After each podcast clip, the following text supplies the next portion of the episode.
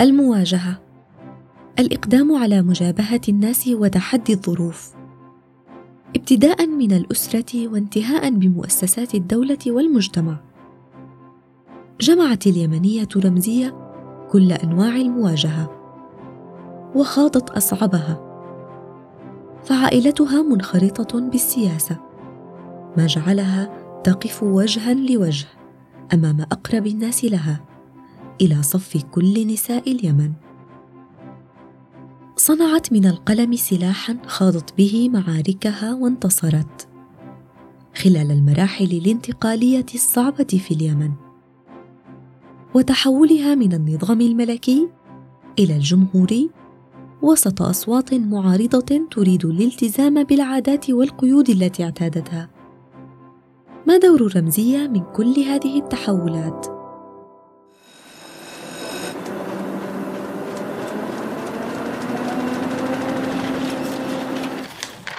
عنب بلدي. بودكاست. عام 1955 حدث انقلاب في اليمن. من قبل المقدم أحمد الثلايا الذي جاء من العراق على الإمام أحمد حميد الدين إمام اليمن حينها. إلا أن أنصار الإمام أحمد هاجموا منفذي الانقلاب وأفشلوه. ثم أعدموا القائد أحمد الثلايا. كل هذه الأحداث دفعت الإمام أحمد للتفكير مجددا بسياساته الانعزالية التي ورثها عن والده. فبدأ بإصلاحات ظاهرية واستمر على ذلك عدة سنوات حتى موته. ثم دخلت اليمن مرحلة جديدة بإعلان قيام الجمهورية. بدلا عن النظام الملكي. لكن الاستقرار ابتعد عن اليمن لأن حربا نشبت عام 1962 واستمرت سبع سنوات بين مناصري قيام جمهورية يمنية وبين الموالين لبقاء المملكة. ثم انتهت المعارك بانتصار الجمهوريين بمساعدة عدة قوى دولية ومنها الرئيس المصري جمال عبد الناصر الذي أرسل المقاتلين في إشارة مفادها دعم مصر للجمهوريين في اليمن إذ رأى بإسقاط الإمامة فرصة لإنجاح مشروع القومية العربية التي آمن بها وفي عام 1967 شكل مجلس رئاسي برئاسة القاضي عبد الرحمن الإرياني. في زمن ولاية عبد الرحمن، قررت وزارة التربية اليمنية عدم فتح صفوف للمدارس الإعدادية للبنات بحجة عدم وجود مدرسات للفتيات.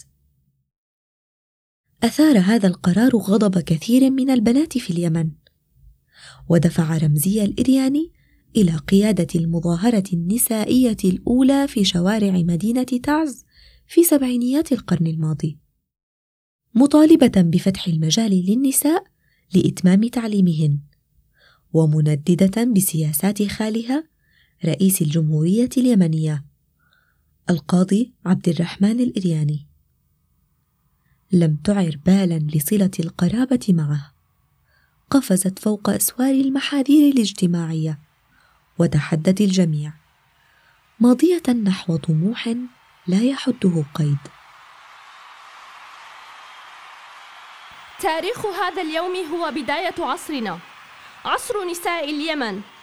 اليوم اليوم لن يسكتنا أحد حتى ننال حقوقنا.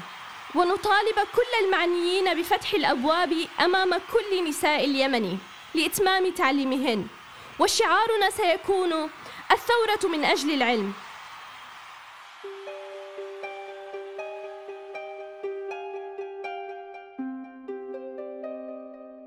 رمزية ولدت في قرية إريان اليمنية عام 1954 عاشت في كنف أسرة عرفت بالعلم والثقافة ودرست الثانوية في مدينة تعز. وفي خضم ما يعانيه المجتمع اليمني من تخبطات وصراعات بين الحداثة والعادات اتجهت رمزية بجرأة نحو الكتابة. فبدأت مسيرتها الأدبية والروائية. وكانت أولى رواياتها القات يسمم حياتنا. عالجت من خلالها عادة مضغ القات المشهورة في اليمن. القات هو أحد النباتات المخدرة التي تنبت هناك. وهو شبيه بالمنشطات الصناعية ويتسبب بانعدام الشهية ومضغه لساعات طويلة يعرض لخطر الإصابة بنوبات قلبية مفاجئة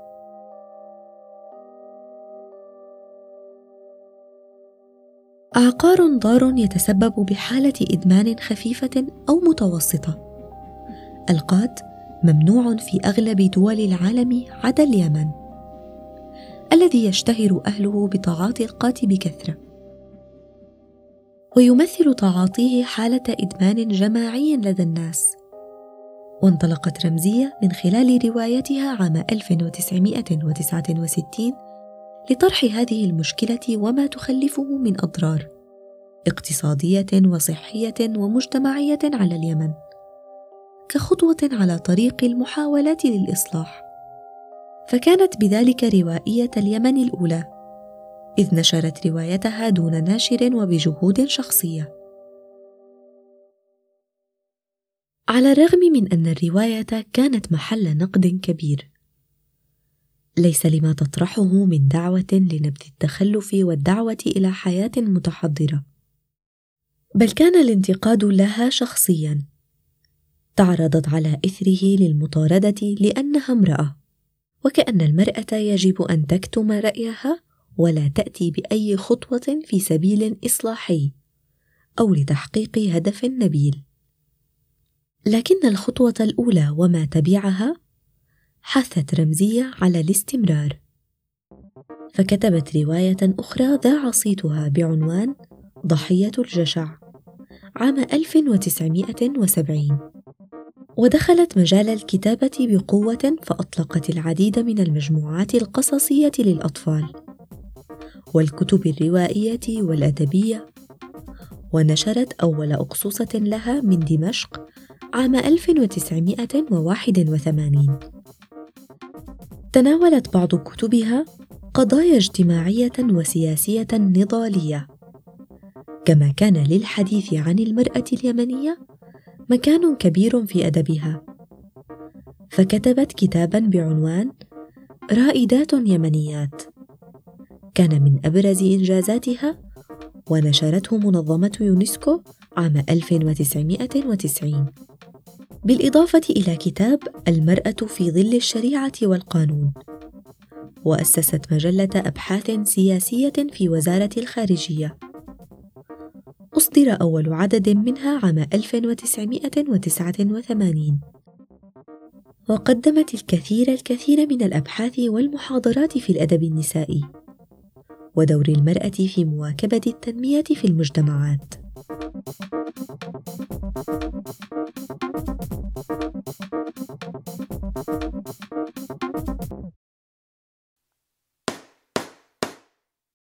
والد رمزية كان قاضيا.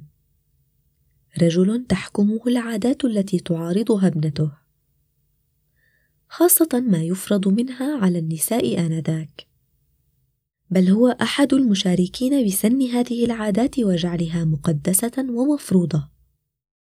معارضة ابنته لقوانين المجتمع تسبب له بالإحراج أمام الناس وأعيان الدولة والقضاة. لكن لم يزدها ردع والدها إلا إصرارا. هي تعي جيدا أنها على حق. تحاول وتحاول في زمن لا أحد فيه يعطي للمرأة وتطورها بالا. تعرضت للإزعاج والتضييق والمعاملة السيئة والازدراء مع أنها لا تفتقر لأي شيء. ثقافة وعلم ووعي. أطلقت العنان لطموحها. وتقدمت بطلب لتعيينها في السلك الدبلوماسي بوزارة الخارجية اليمنية عدة مرات.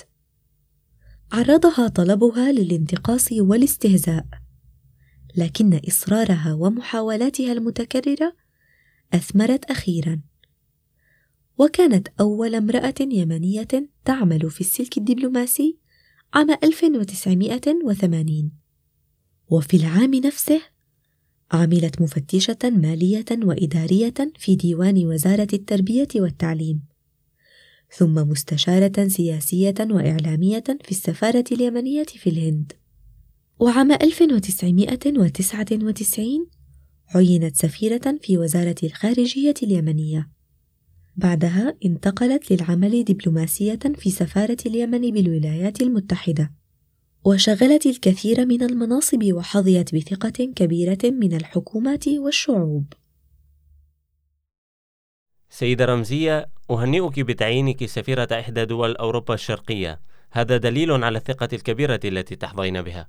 لكن هذه الدول خالية من المدارس العربية والإسلامية. لذلك أنا أرفض هذا العرض جملة وتفصيلا. هذا تكليف رسمي. هو بمثابة انتقال جذري بك إلى حياة جديدة قد تكون أفضل بكثير. لن أفضل المصلحة الظاهرية على حساب المبدأ. إذا عودي إلى بيتك وانتظري القرار الصادر بحقك لإحالتك إلى التقاعد. سنستغني عن خدماتك. دفاعها عن حقوق المرأة كان جزءا من حياتها. هي التي واجهت الكثير من العقبات لكونها أنثى. كانت إحدى ضحايا التمييز لفترة طويلة. استخدمت كل خبراتها العلمية والعملية وحصلت على أعلى الشهادات وتفوقت. إذ حصلت على شهادة جامعية بالفلسفة من جامعة القاهرة وتابعت دراستها العليا لتحصل على شهادة بالأدب العربي ودبلوم في إعداد المؤتمرات والندوات الدولية والإقليمية في الإمارات. ودبلوم آخر في إعداد القيادات السياسية مستخدمة كل الشهادات كأدوات لمناصرة قضاياها الداعمة للمرأة. فألقت العديد من المحاضرات والأبحاث التوعوية التي تركز على حقوق النساء في اليمن كمحاضراتها عن مشاركة المرأة في الحياة السياسية والأدب والقمع الاجتماعي الذي تواجهه الفتاة في اليمن. وتوعية المرأة العاملة وتعريفها بحقوقها القانونية والاقتصادية. وعن الأدب النسائي في الشرق الأوسط. وغيرها من النشاطات الداعمة للنساء في اليمن وغيره من البلدان.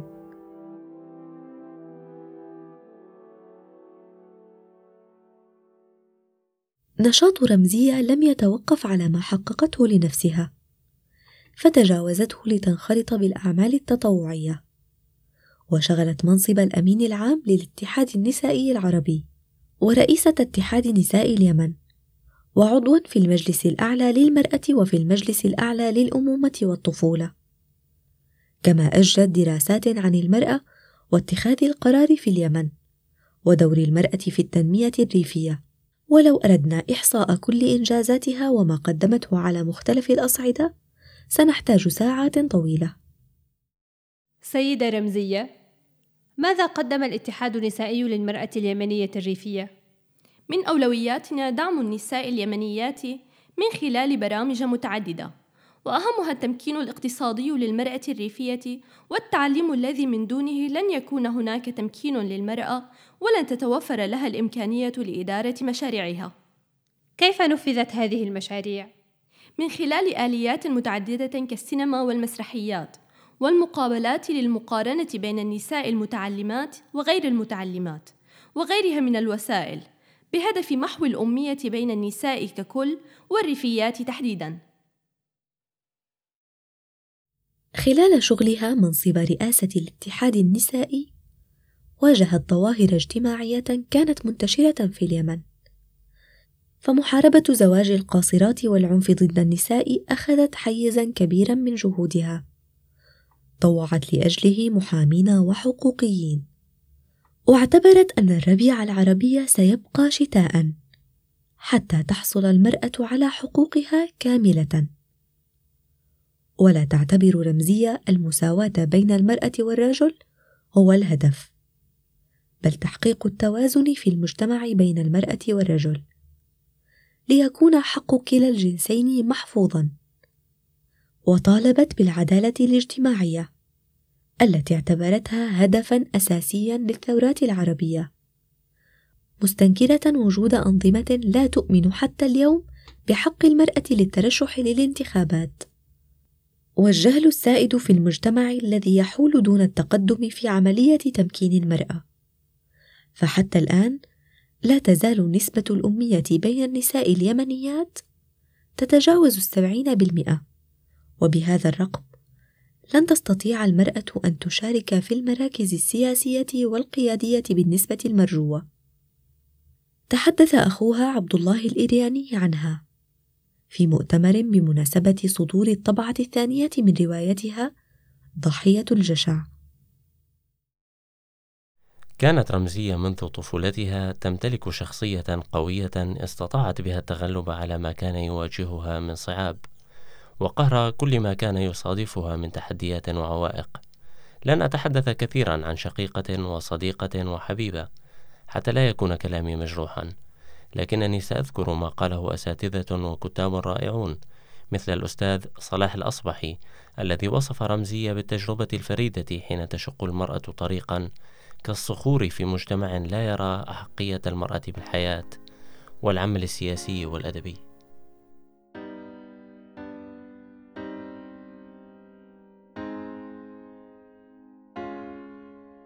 بعد رحلة طويلة من الإبداع الأدبي ومسيرة طويلة من خلق يمن جديد وكفاح ونشاط سياسي. غيب الموت رمزية عام 2013 بعد مضاعفات عملية جراحية خضعت لها في أحد مستشفيات ألمانيا. خسر اليمن رمزية لكنه كسب نتاج سنوات طويلة من النضال المثمر. رحلت رائدة الخطاب النسوي وكاسرة نمط العيش التقليدي رمزية عباس الإرياني.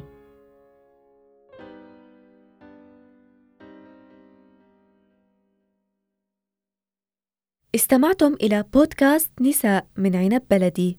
أعددت هذه الحلقة وقدمتها أنا سكين المهدي نحن موجودون على Apple Podcast، Google Podcast و SoundCloud